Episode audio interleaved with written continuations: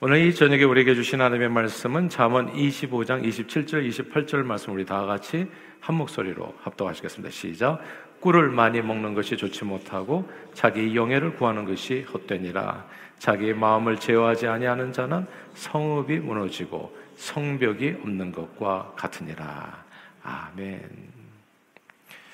몇 달 전 신문에서 펜실베니아주의 최대 도시인 필라델피아의 켄싱턴이 좀비랜드로 변했다는 이야기를 듣고 깜짝 놀랐습니다. 아, 과거 대한민국이나 미국은 이제 마약으로 좀비랜드가 됐다는 건데, 이 마약이 제가 한국에 있어, 예, 뭐 지금도 아마 마찬가지라고 생각하는데 합법이 아니잖아요. 그래서 이제 극소수의 사람들이 마약을 어, 한다는 이야기를 들었고, 마약이 어떻게 생겼는지도 모르고, 또 마약을 소지하거나 또 흡입한 경우에 있어서는 뭐 경찰에 잡혀서 고초를 겪는 사람들을 보면서, 야, 이 마약 중독이 뭐 그렇게 심각한 건 아니다. 멀쩡한 사람들이 다 잡히더라고요. 그냥 마약 소지했다고 해가지고 큰 문제는 아닐 수 있다, 이렇게 생각을 했는데, 켄싱턴시에서 보여진 그 마약 중독자들의 모습은, 야, 그 영상을 보니까 너무 희한하더라고요. 괴이하기 짝이 없었어요. 정말 무슨 좀비 영화에 나오는 좀비들처럼 허리나 팔다리를 심하게 꺾은 채 거리에서 비틀거리고 서 있었기 때문에, 야, 저 사람이 살아있는 거야 죽어있는 거야 뭐야 도대체. 예, 근데 그런 사람이 또 한두 명이 아니라는 거잖아요. 수천 명이라는 사실이 더욱 충격적이었습니다. 지금까지 상식으로는 마약은 일반 서민이 구입하기에는 비용이 꽤 비싸서 사용하기 어렵고, 사용한다고 할지라도 좀비 같은 모습의 마약 중독자가 된다는 이야기는 거의 들어본 적이 없기 때문에, 제 눈앞에서 벌어지는 이 켄싱턴 시의 마약 중독자들의 모습은 이제 믿기가 어려울 정도였지요. 이게 불과 이제 몇 년 사이에 일어난 일이에요. 그 십여 년 전만 해도 이런, 아무튼 몇 년 사이에, 십 년도 채 되지 않아서 지난 몇 년 사이에 이루, 이루어진 이런 마약 중독자들의 무서운 모습은 이제 펜타닐이라고 하는 마약 때문이라고 하는 얘기가 있죠. 펜타닐은 천구백오십구 년에 벨기에 한 화학자가 진통제로 개발한 약품입니다. 이 진통제는 몰핀보다도 훨씬 더 빠르고 훨씬 더 효과가 강해서 말기암 환자에게 이게 사용됐다고 하더라고요. 정말 죽기 전에 엄청 고통받는 사람들, 그리고 장시간의 수술을 요하는 아주 그냥 위험한 환자들에게 아, 이 투약을 하고 해서 이제 장시간에 오랫동안 몸을 이렇게 열어놓은 상태에서 이제 수술을 할 때 이 펜타닐이라는 이 약을 썼다고 하더라고요. 근데 이 펜타닐이 마약 범죄 조직의 주목을 받게 되면서, 아, 그리고 마약 범죄 조직이 이제 이걸 갖다가 시중에 내다 팔게 되면서 마치 지옥의 문이 열린 것처럼 좀비 마약 중독자들이 우후죽순으로 생겨나게 된 겁니다. 이 마약으로 인해서 미국 내 요즘 십팔 세부터 사십구 세의 사망 원인 일이라고 하더라고요. 이게 펜타닌 관련 자 사망자 수가 사망 원인을, 역사상 최악의 마약으로 불리는 펜타닐은 헤로인도 어마어마한 마약인데 그의 오십 배, 몰핀의 백 배, 그 독성이 강한 마약이라고 하더라고요. 쌀알 크기 두 개로 사람을 죽일 수가 있다고 하죠. 사실 마약이 무서운 까닭은 그 중독성 때문이잖아요. 마약은 술이나 담배하고는 비교할 수 없이 차원이 다른 중독을 가져다주고, 무엇보다도 뇌를 변형시키고 손상시켜서 신체에 영구적인 장애를 갖다준다. 그래서 이게 무서운 거거든요. 청소년 때 절대 아이들에게 정말 목숨 걸고 가르쳐야 될 게 Don't even think about it, don't even touch it, don't even listen to them. 절대 절대 해서는 안 되는 게 처음부터. 그러니까 그냥 한 알만 먹어도 중독이 되는 사람이 있다고 하니까 절대 해서는 안 되는 게 맞아요. 제가, 제가 우리 교육부에서는 계속해서 지금 계속 강조하는 게, 그냥 다른 얘기 하지 말고 주제 설교를 하라. 주제 설교를. 그냥 이 마약, 그리고 부모 공경, 술, 담배 이런 얘기를 반복적으로 해줘라 제발. 예. 왜냐하면 이거는 진짜 한 방이면 가요. 한 방이면 훅 가는 거예요.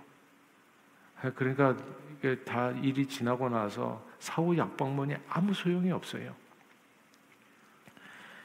이게 왜 몸을 망가뜨리냐면 사람 몸에는 호르몬이 여러 가지가 있잖아요. 뭐 세로토닌, 뭐 이렇게 또 엔돌핀, 뭐 이런 호르몬 얘기 많이 들었을 거예요. 사람 몸에는 쾌락 호르몬 혹은 행복 호르몬이라고 불리는 이제 도파민이 이제 나오죠.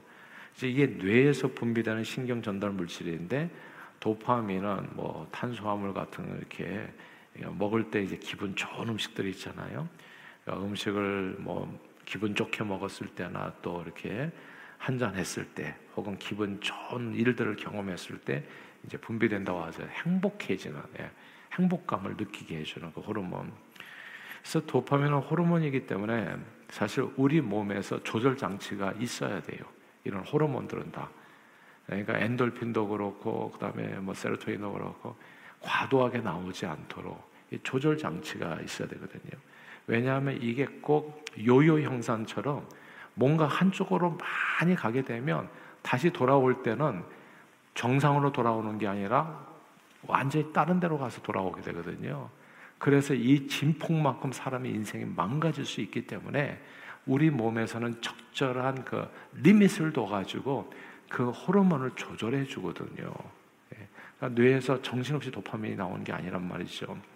과다 분비되면 항상성을 유지하려고 다시 이 중심으로 돌아오려고 도파민 수용체를 분비해서 그래서 이제 쿨다운을 시켜주고, 그런데 너무나 또 약간 우울해지는 것 같으면 또 도파민 촉진제가 그래가지고 더 나오게 만들고, 그래서 이 도파민 양이 적절하게 유지돼야지 사람이 자살을 안 하는 거예요.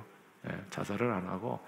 근데 이게 너무 많이 나오면 어떻게 돼요? 막 조증이라고 그래가지고 그냥 기뻐가지고 펄펄 뛰다가 또 또 이게 그만큼 또 반대방으로 가면 또 우울증이 돼가지고 조우울증이라고 하죠. 예. 그래가지고 이게 정신병 중에 하나가 되는 거예요. 이 뇌 기능이 잘못된 거거든요. 그럼 이게 조우울증이 된다고요. 조증으로 가서 정신없이 좋아하다가 또 이렇게. 그러니까 사람의 몸을 하나님께서 신묘막측하게 만들어서 이 항상성이 항상 어떤 리밋을 가지고 유지될 수 있도록. 근데 이 자체 조절 장치가 있는데, 그래서 그래서 아무리 사람이 기분이 좋아도요 이렇게는 안 돼요. 아무리 기분 좋다고 막 백주 대낮에 대중 앞에서 노래 부르면서 옷 다 벗어버리고 이런 사람이 없는 거예요. 왜냐하면 조절을 해주니까. 예. 그렇게 아무리 기분이 좋지 않다고 할지라도 목을 매달 정도로 너무나 그 마음이 다운되지 않도록 이 뇌에서 이 도파민 호르몬을 그때그때마다 플러스 마이너스 잘 분비해가지고 몸이 정상 상태로 정신적으로도 건강하게 살아갈 수 있도록 유지해 주는 거거든요. 근데 이 뇌의 조절 장치를 망가뜨리는 게 마약입니다. 그래서 마약을 하면 이 조울증이 되는 거예요. 애들이 한때는 너무너무 좋다가 너무너무 착한 우리 애들이 갑자기 또 이상해지는, 흉악해지고, 이게 감정의 진폭이 너무 커지는 거예요. 이게 뭔가 망가져버린 거예요. 어떤 사람이 마약을 복용하기 전에 평소에 경험해 보면 이제 흥분에, 그러니까 보통 사람들은 흥분의 제, 최대치를 진짜 기분 좋다, 진짜 짱이다, 예, 베스트다 한다면 십이라고 얘기를 하잖아요. 그게 십이야. 예. 일 to 십 해가지고 십이라고 한, 가정할 때 보통 사람의 몸에서는 한 칠, 팔 정도라고 얘기하더라고. 그러면 되게 행복하게 느낀다. 야, 죽어도 여한이 없다. 이렇게 느끼는 게 한 칠, 팔 정도. 십까지 가는 사람이 없다는 거야. 우리 근육이 다 그래요. 백 퍼센트 안 써요, 근육을 다. 근육을 쓸 수 있는 게 백이라고 하면 오십에서 육십 정도 맥시멈으로 쓰는 게 그거거든요. 그러니까 이게 조절이 되게끔 만들어 놓은 게 하나님의 놀라운 그 지혜인 거예요. 그래서 무리하지 않도록. 근데 이게 십에서 칠, 팔 정도면 행복해지는 건데, 아, 근데 마약을 하게 되면 그 사람의 흥분 정도가 십, 이십이 아니라 천으로 그냥 올라가 버리는 거거든요. 천. 예. 단위가 백도 아니에요. 천까지. 예. 이렇게 비교할 수 없이 과도한 흥분을 경험하게 되면 사람이 그냥 정말 미치는 거죠. 그러니까 더 이상 칠이나 팔의 흥분은 더 이상 흥분이 아니에요. 관심이 아니에요, 그게. 마치 과도한 부하가 걸리면 모터가 그냥 타버리는 것처럼 과도한 흥분으로 인해서 뇌의 기능이 망가져 버려서 더 이상 이게 항상성을 유지할 수 없게 되는 겁니다.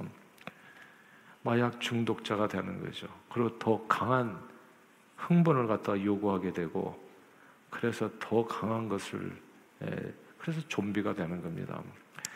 근데 이게 도파민과 흡사한 역할을 하고, 사람 몸에 호르몬이 되게 많잖아요. 인슐린이라는 또 호르몬이 있고, 음식을 먹으면 기분이 좋아요. 이제 혈당이 올라가면서. 근데 그 혈당이 너무나 지나치게 올라가면 어떻게 되겠어요? 이게 또 문제가 되잖아요. 그러니까 이 혈당을 조절해주는 호르몬이 이제 인슐린이잖아요. 췌장에서 나오는. 그런데 이제 탄수화물이나 지나치게, 지나치게 야식이나 폭식을 하면서 자주 급격하게 혈당을 올리게 되면 이 인슐린 나오는 장치가 또 망가지는 거예요, 그게. 그래서 제대로 작동하지 않아서 결국은 혈액에 당이 많은 상태가 되는 거를 당뇨병이라고 부르는 거죠. 그러니까 그러므로 건강 유지 비결이 간단하더라고요. 보니까 자기 지피지기면 백전백승이라고. 아니, 오늘 본문에도 나와요. 오늘 본문 이십칠 절을 읽으십시다. 이십칠 절 시작. 꿀을 많이 먹는 것이 좋지 못하고 자기의 영예를 구하는 것이 헛되니라. 아멘. 이게 수천 년 전에 이 솔로몬이 한 얘기라는 게 너무너무 감동스럽지 않습니까? 꿀을 많이 먹는 것이 좋지 못하다. 옛날에도 꿀을 많이 드셨던 분이 계신 것 같아. 달다고. 그래가지고 또 당뇨병 환자가 많았던 거예요. 그러니까 이 솔로몬이 하는 얘기예요. 지혜의 왕이 제발 많이 먹지 마라. 당뇨병은 몸 버린다. 아무리 좋은 음식을 해도 많이 먹는 거 진짜 큰일 난다. 자기 육체와 정신 건강을 위한다면 과유불급이라는 말이 있잖아요. 무엇이든지 과도하게 지나치게 무리해서는 안 된다는 말. 음식을 먹어야 살지만 꿀처럼 아무리 좋은 음식도 많이 먹으면 독이 된다. 그런 것처럼 인생을 살면서 필요한 것도 많고 좋은 것도 많지만 과도하게 많이 소유하거나 욕심낼 때는 반드시 문제가 된다는 말씀입니다. 그러니까 또 이렇게 연말 연시가 되면 이제 사람들이 또 몸에 좋은 약들 많이 서로 교환하잖아요. 저 같은 경우는 그냥 우리 주변 목사님들하고 다 나눠 먹어요. 예. 혼자 먹으면 죽을 것 같더라고요. 예. 그러니까 다 나눠 먹어요. 이게 뭐든지 욕심내면 안 돼요. 그걸로 죽어요. 그걸로. 배는 칠십 퍼센트만 채우고 운동도 칠십 퍼센트만 하고, 무엇이든지 꽉 채운 것이 십이라면 칠에서 팔 정도만 하면 아주 행복하고 건강하게 삽니다. 그런데 그런 몸을 십 이상을 넘어서 단번에 일천에 이르게 넘으면 어떻게 될까요? 몸의 균형이 망가지고 호르몬 작동이 고장나서 그때는 좀비가 되거나 아니면 환자가 돼서 평생 고생하며 살게 됩니다. 운동도요, 몇 시간씩 하지 마세요. 제가 보니까 만보, 우리는 만보 예전에 꽂혀가지고 만보에 끼고 다면서 야, 칠천밖에 안 했어. 삼천 더 걸어야지. 또 걷고 그러잖아요. 근데 또 그 조사를 해보니까 육천에서 칠천 번만 걸으면 땡이라는 거예요. 그것만 하라는 거예요. 그걸 만보로 맞춰놓으면 만보를 걷지 않으면 안 되는 몸이 된대요, 또. 칠천 번만 걸으면 될 몸이 괜히 만보 걸어가지고 만보로 자기가 자기를 맞춘 거예요. 그러니까 그 이상으로 하지 않으면 몸이 또 이게 효과가 별로 없는 거예요. 그러니까 자기 몸을 잘 알아야 돼요. 그러니까 의사 선생님이 얘기하잖아요. 삼십 분만 걸어라, 하루 삼십 분. 그게 삼십 분 걸어보니까 육천 보더라고. 예. 삼십 분만 걸으면 되는 몸을 괜히 만보, 이만보를 걸어가지고 몸만 바쁘게 힘들게 만들고, 그리고 그렇게 걷지 않으면 그 다음서부터는 그게 효과가 없어요. 그걸 걸어줘야 돼, 그 다음에는. 삼십 분 유산소 운동, 오 분, 십 분 정도 근력 운동, 주 이, 삼 회. 이 회에서 삼 회. 그것도 매일이 아니에요. 매일 하다가는 이거 다 부서져요. 다 나가. 그러니까 제가 보니까 의사 얘기를 들어야 되더라고요. 전문가 얘기를 들어야 돼요. 그래서 저희 체육관에 있는 사람들 얘기 들으면 안 되고, 정말 건강을 아는 전문가 얘기를 들어야 돼요. 운동이 몸에 좋다고 하루에 몇 시간씩 뛰어다니다가는 부상의 위험도 높아지고, 하루에 몇 시간씩 운동을 하게 되면 그것도 중독이 돼서요, 운동 강도를 그만큼 높이지 않으면 몸이 별로 느끼지를 못해요. 신앙생활도 보니까 단기간에 확 신앙심을 울리는 이 강도 높은 부흥에 있잖아요. 강도 높은. 예. 그래서 예전에 제가 저도 그런 걸 좋아했는데 막 가면 눈물 팍 쏟고 막 그냥 땀도 뻘뻘 흘리고 몇 시간씩 그냥 정신없이 찬양하고 막 이런 게 엄청나게 좋은 줄 알았는데 제가 이걸 보고 나니까 이, 이 호르몬 보니까 그냥 이게 아니더 이게 아니에요. 그게 그런 거 좋아하면 안 되더라고. 그냥 지속적으로 하루에 삼십 분 꾸준히 말씀 훈련, 기도 훈련, 이게 건강한 신앙생활을 유지하는데 넘버원이에요. 갑자기 뜨거워진 신앙은 조울증 환자처럼 갑자기 식어질 수도 있고, 그래서 이런 식의 신앙생활에 길들여지면요 평범한 교회생활에 적응 못하는 사람들이 많아요. 평범한 교회생활 재미가 없어. 예. 그래서 마치 영성 집회 중독자처럼 계속 열광적인 집회만 쫓아다니는 사람이 될 수 있고, 그러다 보면 이단에 빠지게도 되는 겁니다. 그러므로 지혜는 절제하는 삶에 있습니다. 절제하는 삶. 아무리 맛있는 것도 그냥 한두 개 먹고 말아야지. 그냥 맛있다고 해서 초콜릿 열 개씩 한 자리에서 먹어대면 그거 힘들어요. 살기 오래 사는 게 힘들어요. 예. 이 절제가 좋아요. 오늘 본문 이십팔 절입니다. 같이 한번 읽어볼까요? 이십팔 절 읽겠습니다. 시작. 자기의 마음을 제어하지 아니하는 자는 성읍이 무너지고 성벽이 없는 것과 같으니라. 아멘. 절제하지 못하는 사람은 마치 성읍과 성벽이 없는 것과 같다는 이 말씀이 매우 흥미롭습니다. 성읍과 성벽이 없으면 무슨 뜻이에요? 외적의 공격에 무방비가 된다는 거잖아요. 내 모든 소유와 목숨을 언제든지 순식간에 잃어버릴 수 있는 위험에 처한, 순망치안이라고 입술이 없으면 이가 시리듯이 그렇게 늘 시린 고통 속에서 살아야 된다는 뜻이거든요. 절제하지 못하는 사람이 그렇다는 거예요. 늘 고통 속에서 살게 된다는 거예요. 그냥 건강적으로도 그렇고 신앙생활도 그렇고 모든 면에서 경제활동에서도 그렇고 이게 절제가 없으면 순망치한 고통 가운데 살게 된다. 또한 절제가 없는 사람은 브레이크가 없는 자동차와 같다고도 볼 수 있습니다.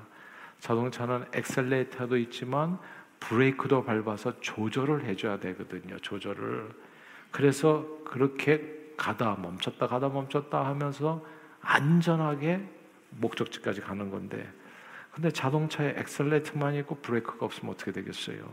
우리가 가끔씩 차량 결함으로 급발진 사고 차량을 보게 되는데 그런 차량을 운전하는 운전자는 완전히 패닉이에요. 예? 자동차가 자기 맘대로 미친 듯이 속도를 올려서 달려가는데 브레이크를 아무리 밟아도 서지 않는다면 야 이게 꿈에 나온다니 이게 무서울 것 같아요. 예? 어디 가드레일을 스스로 충돌해가지고 자동차를 망가뜨려서 억지로 서야 되잖아요. 셀프 컨트롤, 절제가 없는 사람은 마치 브레이크가 없는 자동차와 같이 언제든 큰 사고를 당할 위험에 처해 있는 사람과 같다고 볼 수 있습니다. 그러므로 저는 저와 여러분들이 무슨 일을 하든지 욕심내지 말고요, 절제할 수 있게 되기를 바랍니다. 예. 돈, 건강, 음식, 소유, 명예, 권세, 인기, 사랑, 그 무엇이나 운동, 그 무엇이나 자기를 망가뜨릴 정도로 욕심내지 않기를, 음식도 너무, 너무 많이도 너무 적게도 들지 마시고 또 너무 편식해도 안 됩니다. 뭐 탄수화물에 또 안 좋다니까 아예 안 드시는 분도 계시는데 드셔야 돼요. 그것도 퍼센티지로. 예. 그러니까 이게 그냥 뭐 안 좋다고 그러면 아예 끝내버려. 아예 왔다. 이게 이제 이게 조증, 우울증 이렇게 되는 거죠. 왔다 갔다. 그러니까 이 하여튼 이렇게 적당하게. 그리고 적당히 위에 칠십 퍼센트를 채우면서 식재료에 담겨있는 깊은 맛을 음미하면서 드시면 행복한 거죠. 그리고 운동도 뭐 번지점프다, 행글라이더다, 바디빌딩이다, 암벽타기 등이다, 이런 거 너무 감당할 수 없는 큰 흥분을 기대하고 뛰어다니다가는 정말 크게 다칠 수 있습니다. 또 몇 시간씩 운동하면서 세월 낭비하지 마시고요. 소소한 삶의 행복을 찾아 부부가 손잡고 주변을 산책하면서 늘 기뻐하며 감사하며 살 수 있기를 바라요. 그렇게 우리는 장수할 수 있어요. 음식 먹는 거 적당히 드시고 운동도 이렇게 적절하게 의사가 얘기해 주는 정도, 그리고 마음 편하게 행복하게. 신앙생활도 보니까 하루 삼십 분 기도, 삼십 분 말씀, 아 이게 적당하더라고요. 그 정도가 적당해요. 그리고 시간의 십일조를 주님께 평소에 드리는 게 중요합니다. 평소에는 아무것도 안 하다가 갑자기 나이 들어서 은퇴한 후에 주예를 하겠다고 막 몰아서 하겠다고 하면 제가 보니까 반드시 무리하게 되더라고요. 그냥 평소에 교회에서 제공하는 그냥 일인 일사역 뭐 이런 사역들 봉사활동하고 그러면서 그 안에서 또 기쁨을 찾으시고 또 이렇게 선교 가라고 이렇게 또 이렇게 되면 또 하나 적어두시고 그리고 또 거기에 또 맞춰서 한 군데 한번 가, 가서 또 보시고 이런 내용이에요. 꾸준히 꾸준히 한 번으로 한 번에 끝내려고 하지 말고 계속해서 꾸준히. 그리고 지나치게 소유하는 것도 절제할 수 있어야 됩니다. 무엇이나 집에 쌓아두시는 분이 계세요. 시간 지나면 다 쓰레기 될 것 혹은 짐밖에 되지 않은데 자꾸 자꾸 마치 내 몸 중심에 내장 지방을 쌓아놓듯이 돈과 소유를 이곳저곳에 쌓아두는 분이 계시잖아요. 나중에 반드시 후회합니다. 그런 마음이 드실 때마다 하나님 나라에 가시기 전에 돈과 소유와 가진 것들을 늘 주변에 베푸시고 나누시고 섬기시고 주는 게 좋아요. 그렇게 나눔으로써 생명의 터를, 성경에 보니까 그렇게 적혀 있잖아요. 생명의 터를 하늘나라에 견고하게 세우는 것이라고 얘기하더라고요. 갈라디아서 오 장에 보면 성령의 열매 중에 맨 마지막 열매가 절제입니다. 과유불급이라고 아무리 좋은 일도 사실은 절제가 있어서 진짜 좋은 거예요. 절제하지 못하고 과도한 쾌락이나 기쁨을 추구하면 도파민을 분비하는 이 뇌회로가 망가져가지고 나중에는 정말 그 어떤 기쁨도 즐거워할 수 없는 몸이 되어버려요. 절제하지 못하고 음식을 탐하면 나중에는 그 어떤 음식도 먹기 어려운 때가 옵니다. 절제하지 못하고 신앙생활을 폭식하듯 하면 이단 사이비 광신도들에 빠질 가능성이 엄청 높아져요. 절제하지 못하고 돈과 명예와 소유를 쌓아두기만 하면 그것이 나중에 영혼의 질병이 돼서 자기 자신과 자기 자녀들의 삶을 한순간에 무너뜨릴 수도 있게 됩니다. 그러므로 저는 저와 여러분들이 오늘 얘기하잖아요. 절제하라고. 이 절제의 열매를 맺도록 성령 충만을 간구하시기를 바라고 한번 자기 인생을 잘 돌아보세요. 내가 뭐가 지나친 것이 있는가. 지나친 것이 있으면 그걸 한번 잘 돌아보시고 먹는 것, 마시는 것, 운동 시간, 경제활동, 신앙생활, 범사에 절제하심으로 하나님 나라를 위해 서로 섬기며 사랑하며 주의 복음을 땅끝까지 전하는 일에 존귀하게 쓰임받다 영원한 주님의 품에 안기시는 저와 여러분들이 다 되시기를 주의 이름으로 축원합니다. 기도하겠습니다. 하나님 아버지, 탐심은 우상숭배라고 말씀하신 주님의 가르침을 마음에 새겨 늘 지나친 세상 욕심을 경계하며 성령님의 인도함을 받아 범사의 하나님 나라를 위해 절제하여 행함으로 많은 영혼들을 주님 앞으로 인도하는데 존귀하게 쓰임받는 저희 모두가 되도록 성령 충만으로 축복해 주옵소서. 예수 그리스도 이름으로 기도합니다. 아멘.